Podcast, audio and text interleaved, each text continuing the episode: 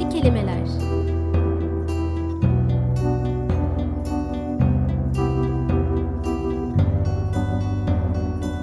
Düşünceli kelimeler.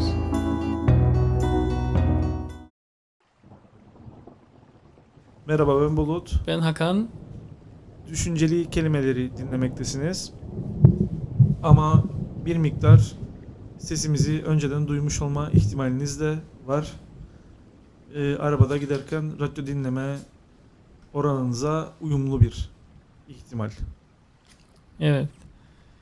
Ee, daha önce yaptığımız tabii programdan biraz daha farklı biraz bir formatımız olacak. Onu da hatırlayacağınız üzere müzik ve konuşma ağırlıklı e, ikisi de yani eşit ağırlıklıydı.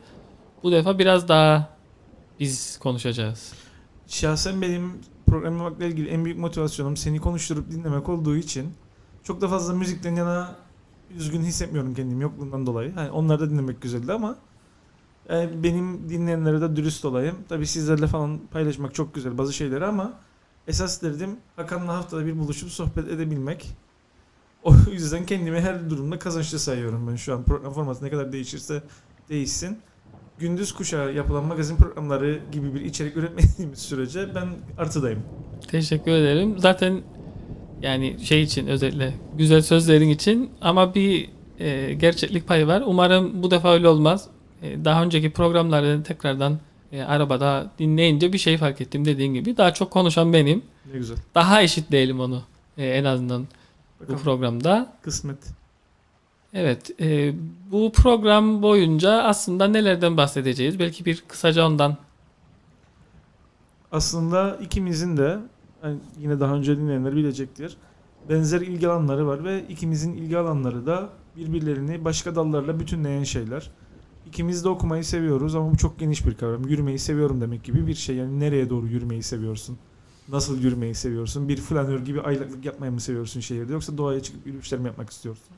Ama ikimiz de okumanın kendisini seviyoruz her şeyden önce. Okumayı farklı farklı dalları birbirlerini bütünleyecek şekilde tamamlıyoruz. İkimiz de edebiyatla ilgiliyiz ama ikimiz de edebiyatın sosyolojik yanına bakıyoruz zaman zaman. İkimiz de bu akıl yürütme eylemini sürdürürken felsefeden destek alıyoruz. Düşünme biçimleri üzerine de düşünüyoruz. İkimiz için de tarihin içi- içinde neler yaşandığı, insanlığın ne ürettiği bu süre boyunca hem faaliyet olarak hem de düşünce olarak önemli bir mesele ve oralara bakıp cevap arama ihtiyacı içerisindeyiz ve ikimizin de okuduğumuz şeylerle sadece zihinsel bir mesele olarak değil de aynı zamanda onları kişiselleştirerek baktığımız kanaatindeyim ben. Evet. Ve olabildiğince bu programda da bu dediğin gibi bir nevi daha önce başladığımız hani çizgi demeyelim tam olarak da o yolda güzel söyledin yani yürümeyi sevmek gibi e, yürümeye devam edeceğiz tabii metaforik olarak. Yine değişik konulardan e, bahsedeceğiz. Dediğin gibi yani gene edebiyat olacak. Hani derler yani tabiatıyla bildiğimiz gibi.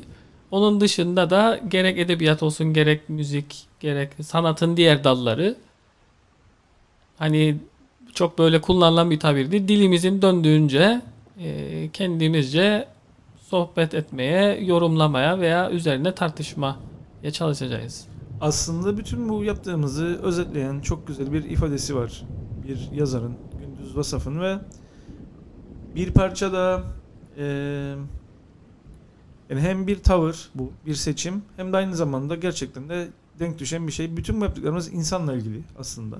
Belki de insanı merak ediyoruz. Yani tabii ki insanı doğadan daha yukarıya bir yere yerleştirme anlamda değil ama insan aklının, insan ruhunun, insan karakterinin, insanın dünya üzerindeki insanlığın ya da serüveni boyunca yol açtığı sonuçlar, bu serüvenin devam edişinin bütün her şey bunun bir alt başlığı ve Gündüz Vasaf o yüzden yazılarında genellikle insanlıktan bahsederken türümüz diyor. Sanki böyle bir endemik bir bitkiden bahseder gibi ya da böyle bir kuş türünden bahseder gibi türümüzün Afrika'dan çıkmasından başlayarak geçirdiği dönüşüm, sosyal dönüşüm diye bir ifadesi tabiri var sürekli yazılarında kullandığı. Belki de esas olan budur. Biz insana dair bir eşeleme faaliyeti içerisindeyiz. İnsan belleğinde ve insan faaliyetinde neyin cevabını bulabiliriz gibi bir arayışın içerisindeyiz. Bazı cevaplarımız var ama sorular değişken. Bunlara bağlantılı olarak. Evet, ve sorularda sormaya dediğin gibi devam etmeye devam etme pardon daha doğrusu niyetindeyiz. söylediğin örnekten yola çıkacak olursak hemen böyle konuya atlar gibi olacak belki de. Gündüz vasaf dediğin e, insan türü bence son derecede yerinde bir tespit. Daha doğrusu yerinde bir ifade biçimi. Çünkü insan denilen varlık aslında evet yani diğer baktığımız gibi canlılardan güzel söyledin. Yani dedin ya insanı e, daha üst bir seviyeye koymalı. Zaten öyle olmadığımıza göre evet yani insan türü hele hele bugünkü yaşayan insan e, türüne baktığımızda yani homo sapiens sapiens dediğimizde evet bir tür aslında. Yani ondan önce evet daha değişik insan türleri vardı ama şu anda var olan tek bir tür. Yani bütün dünyada yaşayan o. Mesela Neander, Neandertallerle beraber yaşamıyoruz. Evet. Ya da en azından öyle sanıyoruz. Yani Genlerimizde Şüpheliyim. Soru işareti kaldırır. Bazı tanıdığım insanlar var. Soru işareti koyma taraftarıyım. Neandertallerle birlikte yaşar mı yaşamaz mı konusunda. tabii de özellikle yani e, evet bazı şeylere göre hep söylenir ya insanlığın yani bugünkü insanlığın e, gene genetiğine kadar işlemiştir Neandertallerin geni. Biz tabii orada değiliz. O açıdan da e, Gündüz Vasaf'ın bence e, ifade etme biçimi son derece yerinde. Yani insan türü olarak biz evet biz insanlar bir sürü işte değişik faaliyetlerle ilgileniyoruz. Bir de şöyle bir şey daha var. Belki burada altını çizilmesi gereken. Yani az önce biraz değindik ama daha da böyle odağa alınması gereken. İnsan türü dediğimizde şunu da vurgulanmış oluyoruz. İnsanı insan yapanın ne olduğu konusunda muhtelif tartışmalar var. Antropologların, felsefecilerin ama dönüp dolaşıp herkes 3 aşağı 5 yukarı şu fikri yani yan fikirleri üretmekle birlikte şunun geçerliliğini kabul ediyor. Bizim diğer türlere kıyasla daha avantajlı bir pozisyonda olmamızı sağlayan bazı açılardan şöyle iki temel becerimiz var. Bir tanesi alet edevat kullanabiliyor oluşumuz. Bir tanesi de bilgiyi biriktiriyor oluşumuz ve bu biriktirdiğimiz bilgiyi aktarabiliyor oluşumuz. Yani bir e, başka bir ape türü de belirli ölçülere kadar matematiksel işlemleri yapabiliyor aslında. Fakat o, o sahip olduğu bilginin üzerine yeni bir bilgi ekleyemiyor. Farklı bilgilerin ilişkisini kuramıyor bir. Bir de kendinden önceki türdeşlerinin sahip olduğu bilgiyi onlardan devralamıyor insanlardan farklı olarak. Dolayısıyla insan türü eğer ki insanı insan yapan bu iki şey doğadan gelen iki özellikse yani zihnimizin bu çalışma biçimi ve işte alet kullanabiliyor oluşumuz demek ki bunun üstüne bizim getirdiğimiz ayrımlar, uluslar, milletler, din, cinsiyet rolleri daha da ileri gidersek modern toplumdaki statü farklılıkları, sınıf farklılıkları gibi şeyler aslında hepsi doğanın belirleyiciliğinin dışına çıkarak bizim ürettiğimiz kurgular. Özümüze baktığımızda önce mevkilerimizi çıkartmaya başlayalım. Ondan sonra sosyal kimliklerimizi yavaş yavaş soyunalım. Ondan sonra kişisel geçmişimizi, o sosyal alan içerisinde dediğimizi soyutlayalım. Geriye dönüp baktığımızda hepimizi aynı zeminde buluşturan böyle doğadan gelen bizim aklımızın kurgusuyla şekillenmeyen iki temel unsur görüyoruz. Dolayısıyla türümüz demek aslında bir anlamda bütün o sosyal koşullanmalara da bir mesafe koymak ve sırt çevirmek demek. Hani bir cümleyi temize çeker gibi sanki öyle. Çok doğru ve e, hemen tabii biraz şey olacak belki ille bir kaynakla bir şeyle düşünmek gibi bir e, zaruret yok kesinlikle. Ben gene de söyleyeyim. E, hemen çünkü sen söyler söylemez aklıma geldi. Mesela Robert Bernasconi'ydi yanılmıyorsam. E, beni düzelt. Onun ırk kavramını kim icat etti diye çok güzel bir çalışması var. Türkçe'de Metis yayınlandı. Evet. E, öyle hatırlarım. E, dediğin gibi aslında türümüz dediğimizde tamamen bütün o bizim yarattığımız, uydurduğumuz ve bunların üzerine aslında çok çok büyük e, binalar hatta gökdelenler inşa ettiğimiz bütün o yapıların ne kadar boş olduğunu e, çok daha iyi hatırlatan bir şey senin dediğin gibi bize. Yani mesela ırk kavramını pardon Bernasconi o kitapta incelediğinde Vassaf Gündüz Vassaf'ın aslında dediği gibi öyle bir noktaya geliyoruz. Yani kitabı okuduğunuzda görüyorsunuz ki yani ırk diye aslında bir şey yok. Yani tek bir ırk var, insan ırkı var. Onun dışında bir ırk, ırk, ırk yok. Yani sarı ırk, işte siyahtır, beyazdır, bütün bunlar bunlar ırk değil. Yani insan denilen varlık bir tek bir varlık. Tabii ki coğrafi koşullar bir sürü şeylere göre değişiklikler göstermekle birlikte ama insan insandır. E, o açıdan e, onu bence de çok iyi bir şekilde ortaya koyan diyeyim bir ifade etme şekli. O açıdan e, e, çok böyle hani dedim herhalde dördüncü tekrar oldu. E, yerinde bir ifade şeklidir şeyin Gündüz söylediği. Katılırım. Bununla birlikte belki başka bir unsur daha var. Yani bireyler üzerinden bu söylediğimiz ama bir de toplumlar üzerinden geldiğimizde de şöyle bir kurguya rastladığımız kanaatindeyim ben. Hani tarih okuyan, tarihle ilgilenen herkesin gözüne şu çarpar. Şu an sahip olduğumuz, içinde yaşadığımız sınırlar ve ilelebet paydar kalacağını düşündüğümüz yapılar aslında çok geçişken, geçici şeyler. Tarihin belli bir dönemindeki belli koşulların sonucu ve kendini tarihsel koşullara bağlı olarak güncelleyemeyen yapılar tarihin gerisinde kalmaya, bir anlamda çökmeye ve geride bırakılmaya mahkumlar. Ve şunu da görüyoruz bunun içinde. Şu anki dünyanın sahip olduğu değerler ve hiyerarşik uluslar top arasındaki düzen yani bir uluslararası dünya sistemi diyorsak eğer ki o dünya sisteminin oluşturduğu yapı bu da aslında çok geçişkenli olan bir şey ve bu da böyle ilelebet payidar kalan bir şey değil. Bugünün değer yargılarında büyük nüfuslu ve işte yazılı kültüre çoktan geçmiş, işte daha da spesifik kriterler belirlemek gerekirse sanayileşmiş, daha da spesifik kriterler belirlemek gerekirse işte ekonomik rezervi belli bir milyar doların üstünde olan ülkeler daha avantajlı durumda gözükebilir. Ama tarihin akışına baktığınızda şunu görüyorsunuz. Başka dönemlerde başka kriterler daha fazla ön plandaymış ve tıpkı bir tiyatro oyunu gibi küçük ya da büyük her rolün bir öneminin olduğu. Hani tiyatroda perdeyi açanı kimse görmez ama perdeyi açmazsa siz perdedeki sahnedekileri göremezsiniz ya. O en önemsiz zannettiğiniz adını bilmediğiniz bireyin çok kilit bir işlevi vardır. Her toplumun aslında her kültürel üretimin belirli bir insan toplumunun ortaya çıkarttığı her kimliğin belli bir değeri ve anlamı olduğunu da görüyorsunuz. Yani bugünün dünyasından baktığınızda Amerika'nın karşısında küçücük bir adanın belki çok bir önemi yok.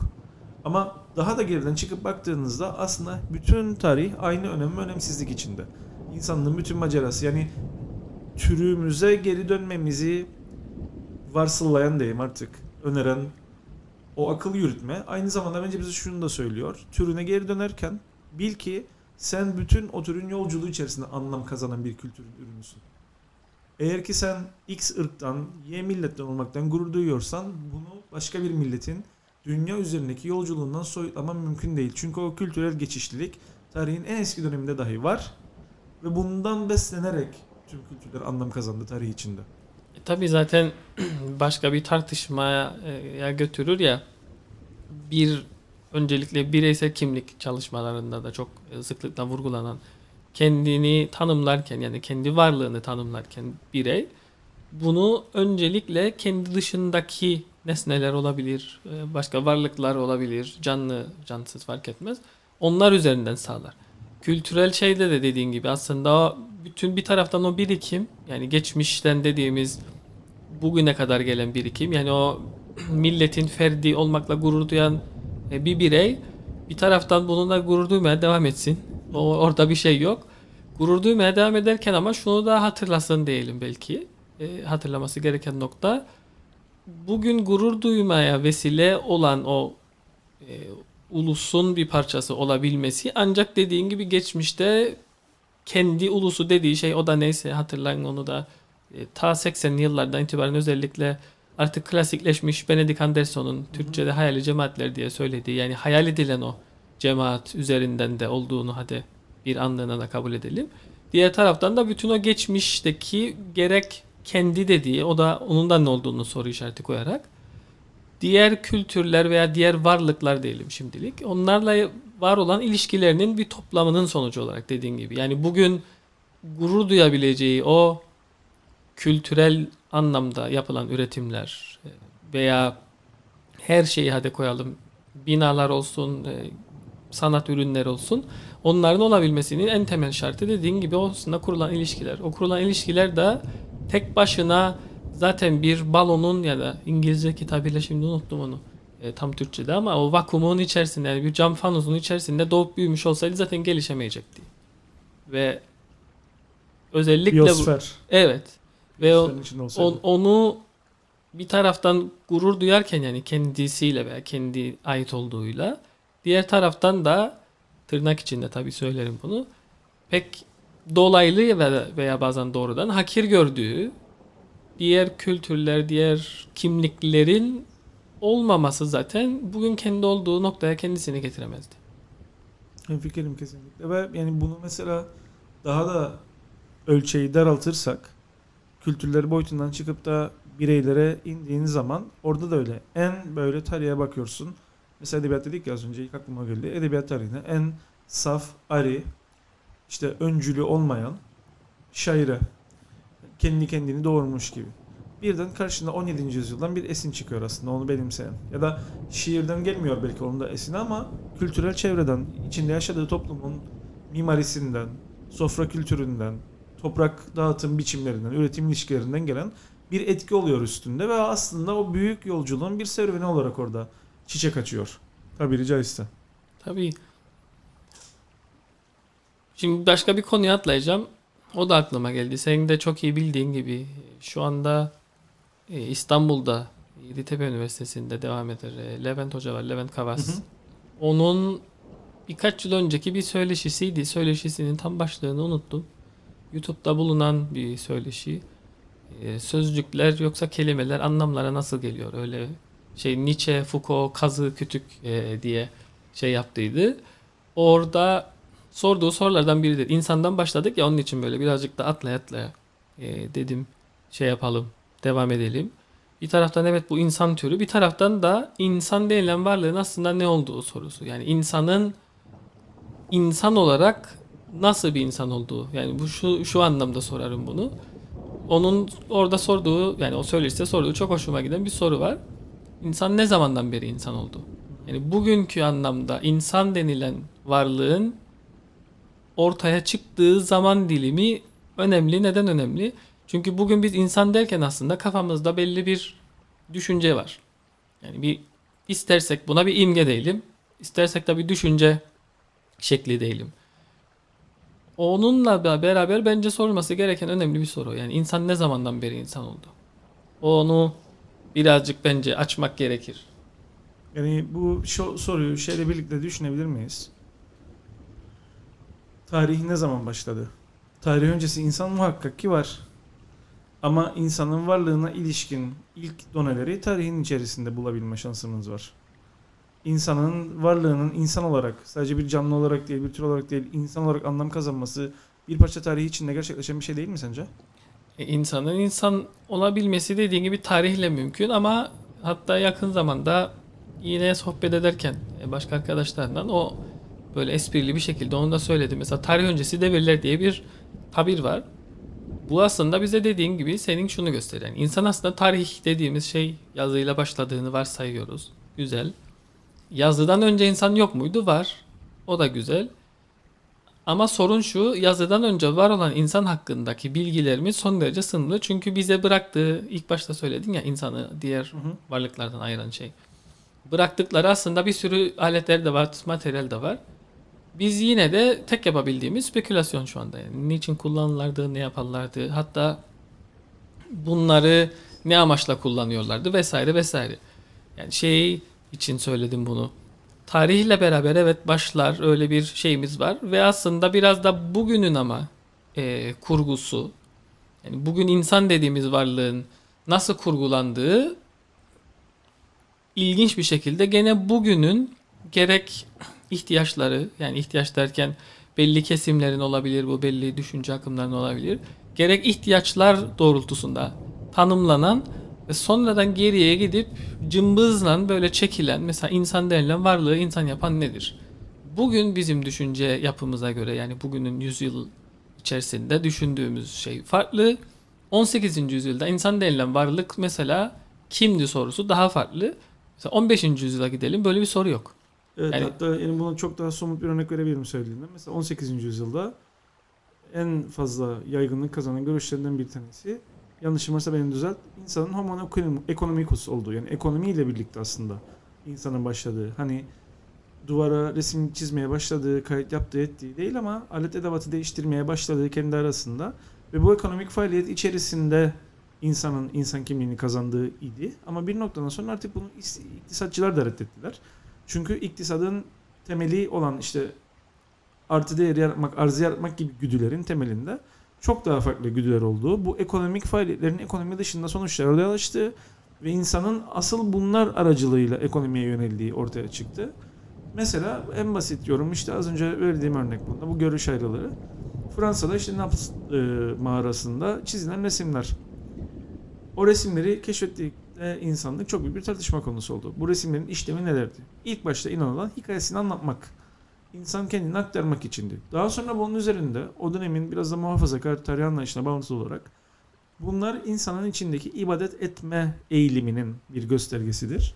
Bunlar bu ritüeller e, Tanrı'ya adanılan, Tanrı fikrinin oluştuğu anlarda ortaya çıkan görüşlerdir, e, çalışmalarıdır insanların gibi bir düşünce vardı.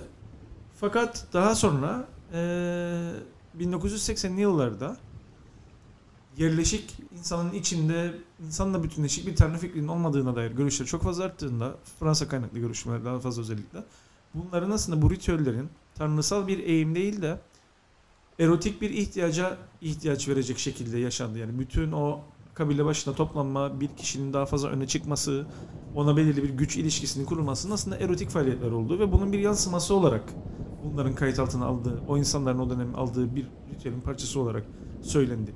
Bir taraftan baktığında insanı kendi içinde belirli bir toplumsal varlık olarak öngören bir şey var. Bir taraftan daha fazla güdülerine giden var.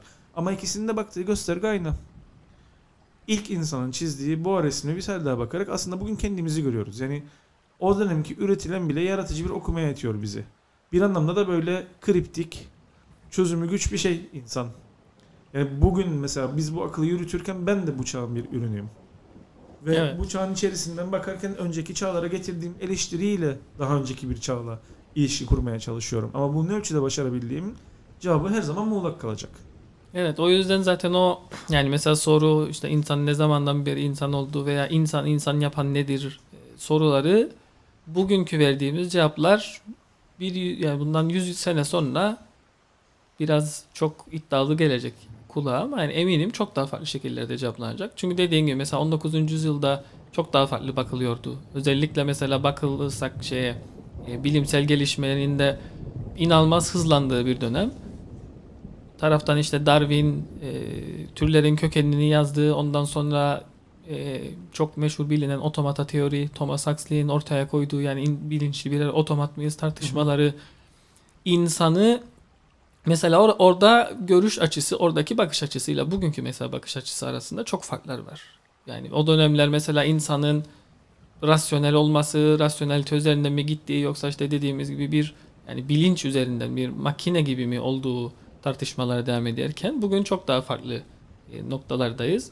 Sürekli bu da şey sorusunu e, ilk başta söylediğine geri dönecek olursak yani işte tür dediğimiz insan insan türü bir taraftan evet sürekli değişen, dönüşen, gelişen sözcüğünü kullanmaktan gerçekten imtina etmeye çalışırım ama bazen Kaçınılmaz. kaçınılmaz bir şey. Çünkü gelişmeyle ileriye doğru bir anla şey anlayış sunar bize yani iyiye doğru bir ilerleme ama öyle bir şey olmaya da biliyor bazen. İnsana baktığımızda yani sanki öyle bir e, durum var ki evet bu bizim insan dediğimiz varlık tanımı değişen bir varlık. Alışkanlıklar senin dediğin gibi değişen bir varlık. Ama hepsini bir düzleme yani çok indirgemeci olacak elbette.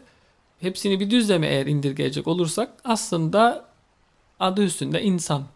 Ve insan olmasından daha da başka yani en e, hani tırnak içinde gene en saf noktada sadece bir e, canlı bir varlık ama ondan sonraki bütün şeyler dediğin gibi edebiyattan tut yani sanata e, baktığımızda bilimsel gelişmelere hepsine e, tamam insanın bunları yapıyor oluşu çok önemli. Diğer taraftan tam da işte bundan ötürü o şeye de tekrar atıfta bulunalım. Yani ferdi olmaktan gurur duyduğu millet mensubu e, arkadaşımız için de düşünecek olursak bunu düşünmesi aslında gene Benedict Anderson tabiriyle sadece bir illüzyon. Manasız. Yani ne ırk öyle bir şey olduğunu hadi varsayalım bir anlarına ne bulunduğu e, ırk çok önemli ne işte ait olduğu millet çok önemli. Önemli önemli olmasına da önemsizliği de şurada. Yani önemli hadi öyle mutlu olsun arkadaşımız. Ama önemsizliği de şurada hepimizin doğup içine büyüdüğü bu millet mensubu olmamızın tamamen rastlantı olduğunu biliyoruz. Yani hiç kimsenin annesinin karnında ya ben iyi bir Türk olayım falan diye çaba sarf ettiğini ve bunun bir başarı olarak bunun içine doğduğunu zannetmiyorum. Ya da gelmeden önce bilinç sahibi olacak. Bir skala çekecekler. Diyecekler ki nereye gitmek isten? Ben de diyeceğim ki Kıbrıs'a gitmek isterim. Düğmeye bastım ve dediğin gibi Kıbrıs'a geldim. Kıbrıs'ta doğdum. O yüzden e, biraz daha çok düşünmek önemli dediğin gibi. Biraz şey olduğunu düşünüyorum ben. Yani bu tür kimlikleri tabii insan sadece bunu ulus üstünden düşünmek gerekli değil. Çok koyu örneğin işte bir e, grubun bir bireyin fanı olmak. Fandom artık böyle bireysel yaşanmıyor ya eskiden bireysel bir şeydi bu. Yani sen işte Pink Floyd'a meftun olabilirsin. Bu seninle Pink Floyd arasında bir şeydi. Artık fandom denen, army denen hatta bu Kuzey Kore popunda şeyler var, gruplar var. Bir araya gelip seviyor gençler hepsini ve bu bir şey onlar için ordu gibi bir şey. İnternette dayanışıyorlar birbirleriyle. Bir tanesine kötü bir komment geldiğinde hepsi birden cevap veriyor. Oradan konserlere anlaşıp hep birlikte gidiyorlar falan filan. Bu ve mesela daha eskiye gidersen bunun benzeri olan holiganizm. Biraz daha eskiye gidersen minor milliyetçilikler. Yani sadece bir ulusta olmak değil de belirli bir bölgeden olmak özellikle. Tabi bunda belki haklılık payı olan bir tek Buff'lılık olabilir. Çünkü Buff ayrı bir yer ama Buff milliyetçiliğini kabul edebilirim ama onun dışındaki yerlerdeki manasız o minor milliyetçilik yani bütün bunlar bence ilk ilk başta konuştuğumuz şeye geliyor. İnsanın insan olma edimleriyle ve kendi insanlığıyla birey, bireyliğiyle zedelenen bir ilişki kurmasının yerine koyduğu şeyler bunlar. Yani ben birey olarak eğer ki zedelenmiş bir kimlikteysem bireyliğim yerine kim olduğum yerine hangi takımı tuttum daha fazla öne çıkarmaya çalışırım ki o sahip olduğum başarısızlık duygusu ya da artık hınç neyse hayata karşı onun bir şekilde üstüne kapatabileyim. Zaten tarihe de baktığınızda tamam yani tarihsel akış içerisinde bu tür böyle kimlikleri kolektif kimlikleri savunmanın getirdiği sıçrama noktaları var. Ya dünyanın her yerinde her kimliğin ilerici bir şeye tekabül etmediğini söylemek çok doğru olmaz tarihsel pozisyonunun. Ama şunu görüyoruz. Her kimliğin tarihsel pozisyon değişken olduğu gibi hiçbir kimliğin kendiliğinden ilerici veya gerici bir tavrı yok. Bugün en gerici olarak adettiğimiz bazı kimlikler tarihte ilerici pozisyonlar almışlar. İlerici olarak bugün gördüğümüzde tarihte gerici pozisyonlar almışlar. Esas mesele şu ama burada. Kimliklerimizi kurgu olarak inşa etmeye, işlemine giriştiğimizde içine sığınabileceğimiz kimliklerimizi bütün her şey o hıncın bir ters kutbu olarak orada kuruluyor. Yani görmek istediğimiz aslında var olmayandır ya. Var olmadığı için de oradan kurgu kimliği yükselir yani. Mesela bunu şeyde çok güzel anlatır Nurdan Gürbilek. Yakın tarihte çok dolaşıma girmiş bir diziyle de bağlantılı düşünelim hep onu. Kötü Çocuk Türk makalesi vardır Nurdan Gürbilek'in. Ee, Ahmet Hamdi Tanpınar'ın Huzuru aynı zamanda Oğuz Atay'ın bazı karakterleri yani kitabın genelinden bahsediyorum sadece o makale üzerinde değil ama Cemil Meriç yani şundan bahseder yani Türk'ün e, nedir bu Türk karakterlerin romanlarda Türklük özellikleri öne çıktıkça bir huzursuzluk, bir kaygı, bir uyumsuzluk diğer kimliklerle olmasının sebebi yani bu der ki bir görülme arzusunun, o uluslar ailesine kabul edilme isteğinin aslında bir tezahürüdür. Hani Ahmet Hamdi Tanpınar'ın bir lafı var. Bizler bir yumurtanın içinde gibiyiz. Sanki çevremizde bir kabuk var. Bizi bütün dünyayla aramıza giren. Bütün dışarıda bir bütün dünya var. Bir de Türkiye var. Ahmet Hamdi Tanpınar'ın bu hayıflanarak söylediği şeyi gururla söyleyen düşünürler de var. Mesela Cemil Meriç. Ki yani Cemil Meriç son yıllarda solcular arasında çok fazla revaçta, çok fazla övülür ama yani İlk başlarda da öyleydi. Sonradan yani şey Cemil Meriç'in o şeyi var hep. Nasıl derler? Gerilimli e, tarafı şey olarak yani sol kesim içerisinde evet e, yani kim olduğu zaten belli ama sol kesim içerisinde her zaman e, belli bir her kesim için demem tabii ki ama benim de yani bildiğim geçmişten de ona öyle bir şekilde mesafeli ve saygılı yaklaşan kesim hep de oldu. şunu söylemek lazım. Bu bahsettiğin sadece Cemil Meriç devince Kemal Tahir de böyledir. Yani Kemal Tahir bir solcu mudur, değil midir? Yani çok konuşulur. Bu kendisinin de olduğunu iddia ettiği zamanlar var. Komünistlik ettiğim zamanlar dediği. Ama tekabülüne baktın yani bütününe gerçekten bir sol görüş müdür? Orada o tartışılır ama yani bence bunlar Cemil Meriç daha özellikle komünist değil ama komünalci, toplumcu isimler. Ama nasıl bir toplum tasavvurları var? Yani buradan baktığımızda bugün İsmet Özel de öyle. Çok koyu İslamcı, çok koyu Türkçe aynı anda. Kendine İslamcı değinleri bile yeteri kadar İslamcı olduklarını kabul etmeyerek sevmeyen bir isim. Ama burada bir komünizm, bir komünalizm var. Topluluk olsun, bir arada olsun ve bir de solun devraldığı mağlupluk hissine denk düşen bir şeyleri var. Söylemleri var. Yani sol kendini edilgen görüyor. Egemen güçler artık adını ne koyarsan koy. Batı olur kimisi için. Kimisi için diğer taraftan baktığında mesela Sovyet soluydu eskiden o tehdit. Ve sol bunun içerisinde bir mazlum rolü var.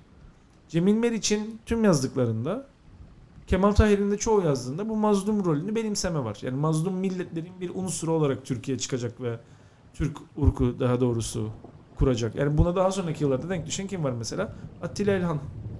Attila İlhan mesela şair olarak hiçbir şey söyleyemeyeceğimiz bir şair. Bence yani tabii insanın kişisel beğenisine hitap eder etmez ama düşünce insan olarak çizgisi biraz daha zikzaklıdır. Yani bir dönem mesela Bayağı. Sultan Galiyevci. Son döneminde yoksa dediğim son dönem yani Avrasyacı. Tabii tabii ama ondan önce e, ilk gençlik yıllarında hadi diyelim ki hani bu makul bir değişim olsun ama ilk gençlik yıllarında çok batılılaşmacı. Hatta Avrupa sosyalizmi, daha Evet. demokratik, işte Sovyetlerin Çek işgaline karşı falan filan. Ondan sonraki yıllarda İslam'a dair bir sempati. Hatta şey gibi teorileri var. Şiir zamana ayarlı bir şeydir. Türk milletinin de yani kendi ifadesi bu. Türk milletinin de kulağında ezana ayarlı bir zaman alışılması var. O yüzden ezan saatleriyle bağlantılı şiir yazılması lazım. Yani o kadar toplumun içine bakan bir şey. Daha sonraki yıllarda ama Cumhuriyet Gazetesi'ne geçiyor oradan ve birden çok koyu bir Kemalist. Aslında İslam'a dönük kültürel şeyleri de böyle bir yani bunlar Türk yansıdan bir şey değil. Bir Türkçülük işte Türk e, Trakya'dan tutup Orta Asya'ya kadar Türkçe konuşarak yürüyebilir bir insan gibi söylemleri olan birisi. Bütün bunlar ama yani hep şey söylerler işte yani tek başına Türklük değil. Yani Atilla mesela bu dönüşümü şöyle ifade eder. Paris'te geçirdiği parasız gençlik yıllarında Özdemir e, İnce de daha sonra bunun aynısını hissettiğini yazdıydı bir aslında. O güzel binalara bakıp işte o neoklasik süslere bakıp e, Faslıların şeylerini düşünürlermiş. Tunusluların açlığını ve onların uğradığı zulmü. O güzellik onlara bir nefret verilmiş ve işte bundan onları kurtaracak olan Türklük. Bunun denk düştüğü neresi var siyasette? Türk-İslam sentezi yani İslam'ın kılıcı Türkler. Bir adaletsizlik var.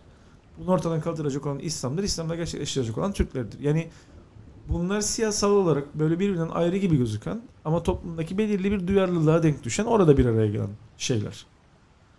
Bizim ülkemizde başka şekillerden görülebilir o ama yani oraya çok fazla girmezsem yani bu tür türümüzün içinde olma yani pardon ulus kimliğimizin içerisinde olma ve kimliğimizi ihtiyaçlarımıza göre kurgulama halinin böyle öne alınamaz bir hali var. Yani besledikçe siz böyle kendi kendini bir besleyen bir kısır döngü gibi bir noktadan sonra meftun olup kapılıp gidiyorsunuz buna. Ulusal kimliklerimizin bir kurgu olma halleri üzerine benim de söyleyeceklerim var. Dilersen bir sonraki bölümde oradan başlayabiliriz. Merakla bekliyorum düşüncelerini dinlemeyi. O zaman yeni bölümde görüşmek üzere. Görüşmek üzere.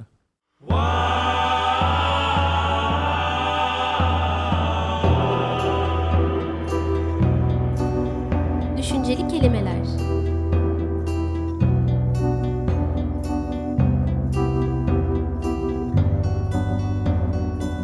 Düşünceli kelimeler.